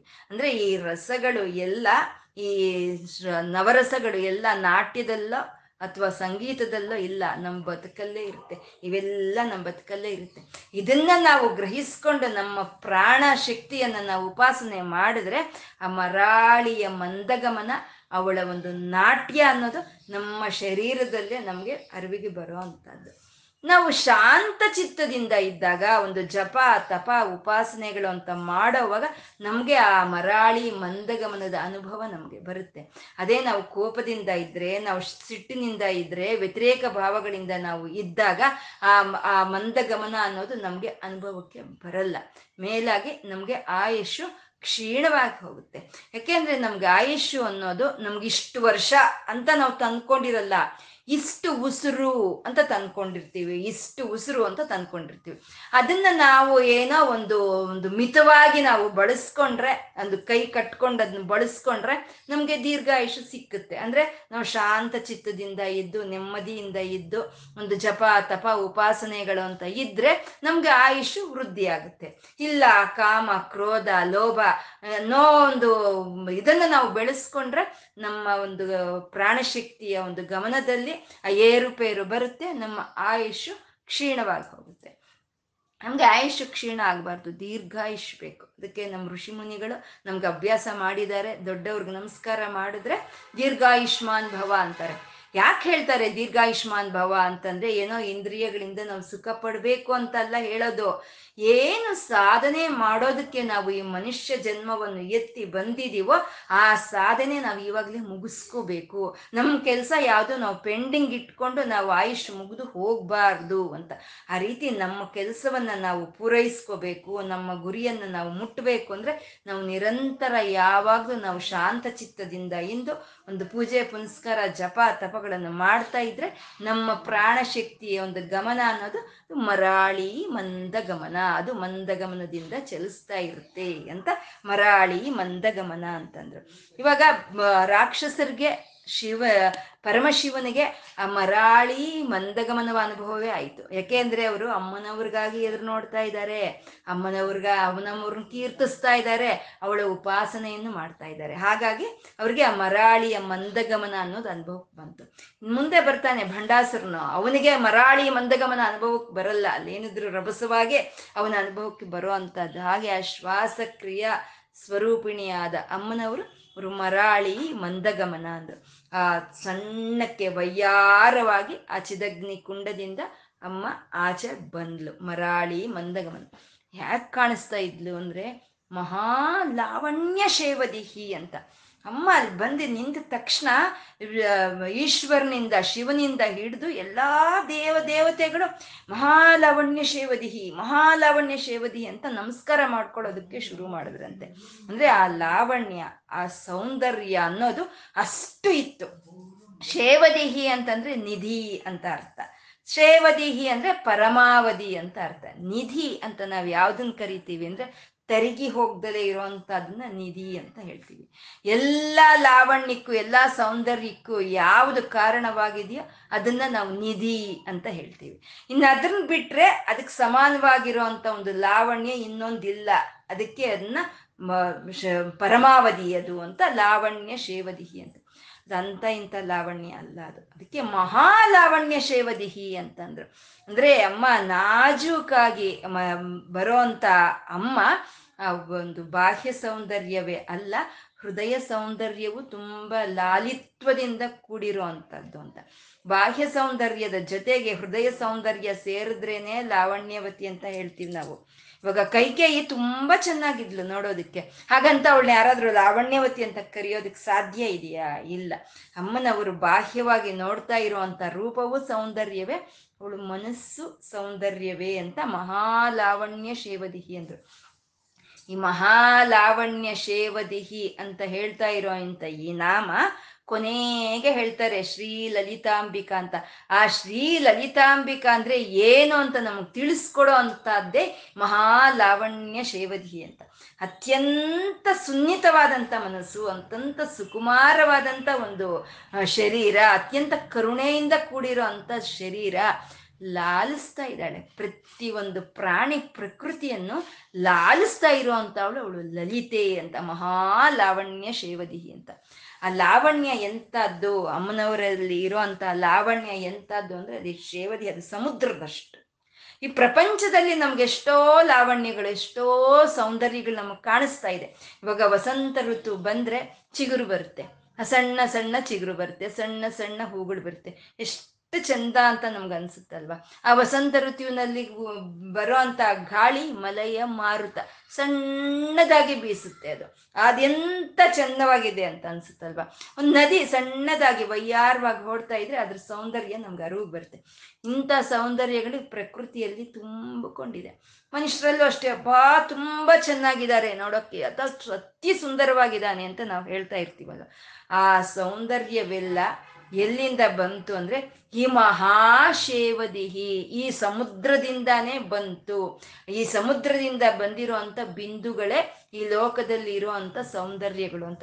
ಅಂದರೆ ಈ ಲೋಕ ಇಷ್ಟು ಚೆನ್ನಾಗಿರೋದ, ಈ ಲೋಕವೆಲ್ಲ ನೀನೇ ಇರುವ ಪೂಜಾ ಮಂದಿರ ಅಂತ ತುಂಬ ಸುಂದರವಾಗಿ ಅದನ್ನು ವರ್ಣನೆ ಮಾಡಿದ್ದಾರೆ. ಇಷ್ಟು ಚೆನ್ನಾಗಿರೋ ಒಂದು ಲೋಕ ಒಂದು ಬಿಂದುವಿನ ಸಮಾನ ಅಂದರೆ ನಮ್ಮನವರ ಒಂದು ಲಾವಣ್ಯ ಹೇಗಿರಬೇಕು ಅಲ್ವಾ? ಅದಕ್ಕೆ ನಮ್ಮ ಮಹಾಲಾವಣ್ಯ ಶೇವದಿಹಿ ಅಂತಂದರು. ಈ ಲೋಕದಲ್ಲಿ ಇರೋವಂಥ ಲಾವಣ್ಯ, ಈ ಲೋಕ ಹೊರಟೋದ್ರೆ ಹೊರಟೋಗುತ್ತೆ, ಆದರೆ ಅಮ್ಮನವರಲ್ಲಿ ಇರೋವಂಥ ಲಾವಣ್ಯ ಅದು ಶಾಶ್ವತವಾಗಿ ಉಳಿಯುತ್ತೆ ಅಂತ ಮಹಾಲಾವಣ್ಯ ಶೇವದಿಹಿ ಅಂತಂದು. ಅತ್ಯಂತ ಸುಕುಮಾರಿ, ಸುನ್ನಿತಳು, ಎಲ್ಲರನ್ನೂ ಲಾಲಿಸ್ತಾ ಇರೋವಂಥ ಲಲಿತೆ ಅವಳು ಅಂತ ಮಹಾಲಾವಣ್ಯ ಶೇವದಿಹಿ ಅಂತಂದರು. ಈ ಹಿಂದೆ ಹೇಳಿದಂಥ ಮರಾಳಿ ಮಂದಗಮನ, ಮಹಾಲಾವಣ್ಯ ಶೇವದಿಹಿ ಎರಡನ್ನ ತಗೊಂಡ್ರೆ ಮರಾಳಿ ಸಣ್ಣದಾಗಿ ನಡೀತಾ ಇರ್ ವಯ್ಯಾರವಾಗಿ ನಡ್ಕೊಂಡು ಬರ್ತಾ ಇರೋವಂಥ ಮಂದಗಮನ ಅವಳು ಹೇಗಿದ್ದಾಳೆ ಅಂದರೆ ಮಹಾಲಾವಣ್ಯ ಶೇವದಿಯಾಗಿದ್ದಾಳೆ ಅಂತ. ಅಂದರೆ ನಾವು ಕಣ್ಣು ಮುಚ್ಚಿ ನಮ್ಮ ಒಂದು ಪ್ರಾಣಶಕ್ತಿಯನ್ನು, ನಮ್ಮ ಉಸಿರನ್ನು ನಾವು ಧ್ಯಾನಿಸಿದ್ರೆ ಅದು ಹೇಗಿರುತ್ತೆ? ಮರಾಳಿ ಮಂದಗಮನ, ಅತ್ಯಂತ ವಯ್ಯಾರವಾಗಿ ನಡ್ಕೊಂಡು ಹೋಗ್ತಾ ಇದೆ. ಅದು ಮೇಲಿಂದ ಕೆಳಕ್ಕೆ ಹೋಗ್ತಾ ಇದೆ, ಕೆಳಗಿಂದ ಮತ್ತೆ ಮೇಲಕ್ಕೆ ಹೋಗಿ ಮೇಲಿಂದ ಮತ್ತೆ ಕೆಳಗೆ ಬರ್ತಾ ಇದೆ. ಆ ಮಂದಗಮನನೇ ನಮ್ಗನ್ಸುತ್ತೆ ಮಹಾಲಾವಣ್ಯ, ಅದೇ ಅನಿಸುತ್ತೆ, ಅದೇ ಸುಕುಮಾರ, ಅದೇ ಸುನ್ನಿತ, ಆ ಪ್ರಾಣಶಕ್ತಿನೇ ಅತ್ಯಂತ ಸೌಂದರ್ಯವಾಗಿರೋದು ಅಂತ ನಮ್ಗೆ ಅನಿಸುತ್ತೆ. ಹಾಗೆ ಮರಾಳಿ ಮಂದಗಮನ, ಮಹಾಲಾವಣ್ಯ ಶೇವದಿಹಿ. ಆಯಿತು, ಇನ್ನು ಪೂರ್ತಿ ಅಮ್ಮನವರು ಎದ್ದು ಬಂದಿದ್ದಾರೆ. ಹೇಗೆ ಕಾಣಿಸ್ತಾ ಇದ್ದಾಳೆ ಅಂತಂದರೆ ಸರ್ವಾರುಣ ಅಂತ ಇದ್ದಾರೆ. ಸರ್ವವು ಅರುಣವೇ, ಮೇಲಿಂದ ಪಾಲಭಾಗದಿಂದ ಹಿಡಿದು ಉಗುರುಗಳವರೆಗೂ ಸಮಸ್ತವು ಅರುಣವರ್ಣದಲ್ಲೇ ಇದೆ ಅಂತ ಸರ್ವಾರುಣ ಅಂತಂದರು. ಇದನ್ನ ಆವಾಗಲೇ ಹೇಳಿದ್ರು, ನಿಜಾರುಣ ಪ್ರಭಾಪೂರ ಮಜ್ಜದ್ ಬ್ರಹ್ಮಾಂಡ ಮಂಡಲ ಅಂತ. ಆ ಅರುಣವರ್ಣದಲ್ಲಿ ಎಲ್ಲ ಬ್ರಹ್ಮಾಂಡಗಳು ಮುಣುಗಿ ತೇಲ್ತಾ ಇದೆ ಅಂತ ಅಲ್ಲಿ ಶುರು ಮಾಡಿಕೊಂಡು ಆ ಅರುಣವರ್ಣವನ್ನು ಈ ನಾಮದೊಂದಿಗೆ ಕೊನೆಗೊಳಿಸ್ತಾ ಇದ್ದಾರೆ. ಸರ್ವಾರುಣ, ಸಮಸ್ತವು ಅರುಣವರ್ಣವೇ ಅಂತ.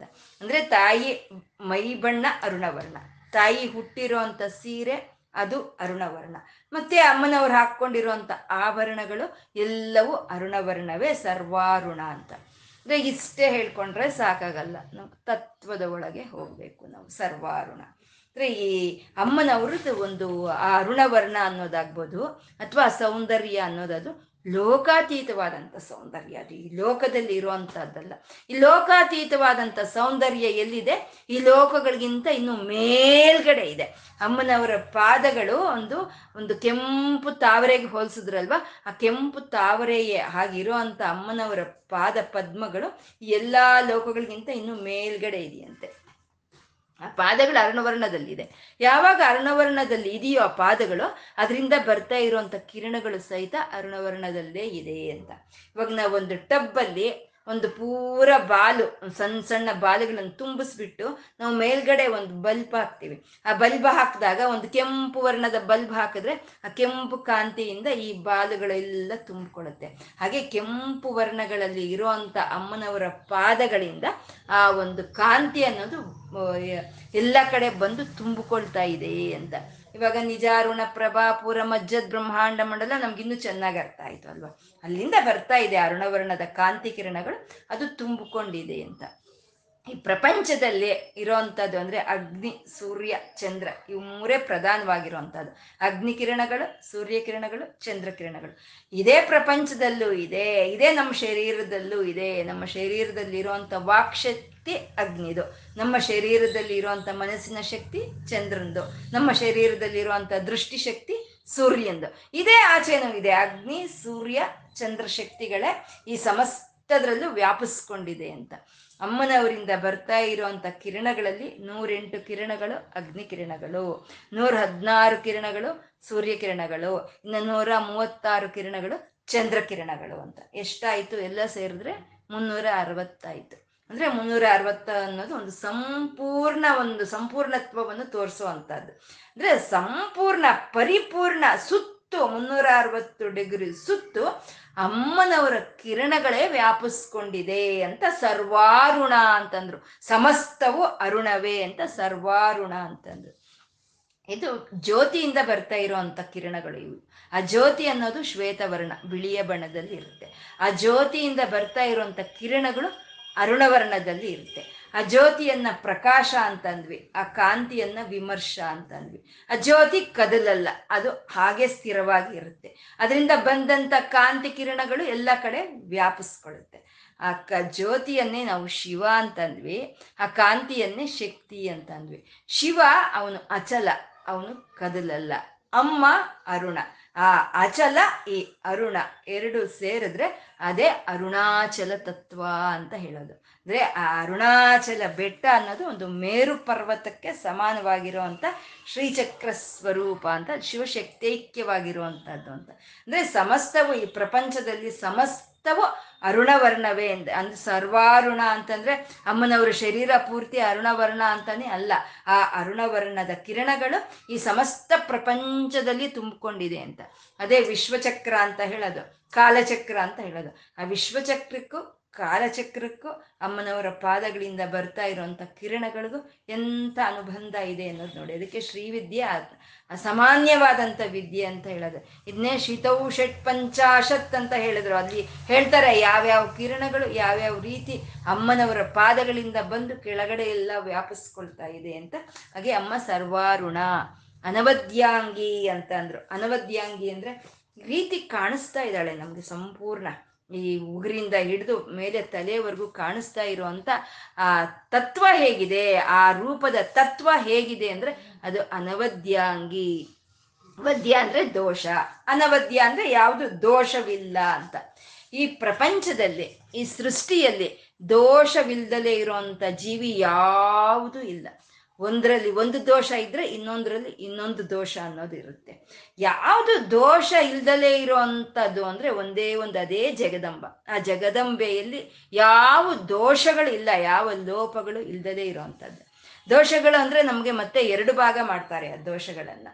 ಆ ಒಂದು ಭಾಗದಲ್ಲಿ ಇರೋವಂಥ ದೋಷಗಳೇ ಜಾಯತೆ ಅಂದರೆ ಹುಟ್ಟೋದು, ಅಸ್ಥಿ ಅಂದರೆ ಹುಟ್ಟಿ ಸ್ವಲ್ಪ ಹೊತ್ತು ಇರೋದು ಅಸ್ಥಿ, ವರ್ಧತೆ ಬೆಳೆಯೋದು, ವಿಪರಣತೆ ಬದಲಾವಣೆ ಆಗೋದು, ಕ್ಷೀಯತೆ ಕ್ಷೀಣಿಸಿ ಹೋಗೋದು, ನಶ್ಯತೆ ನಶಿಸಿ ಹೋಗೋದು.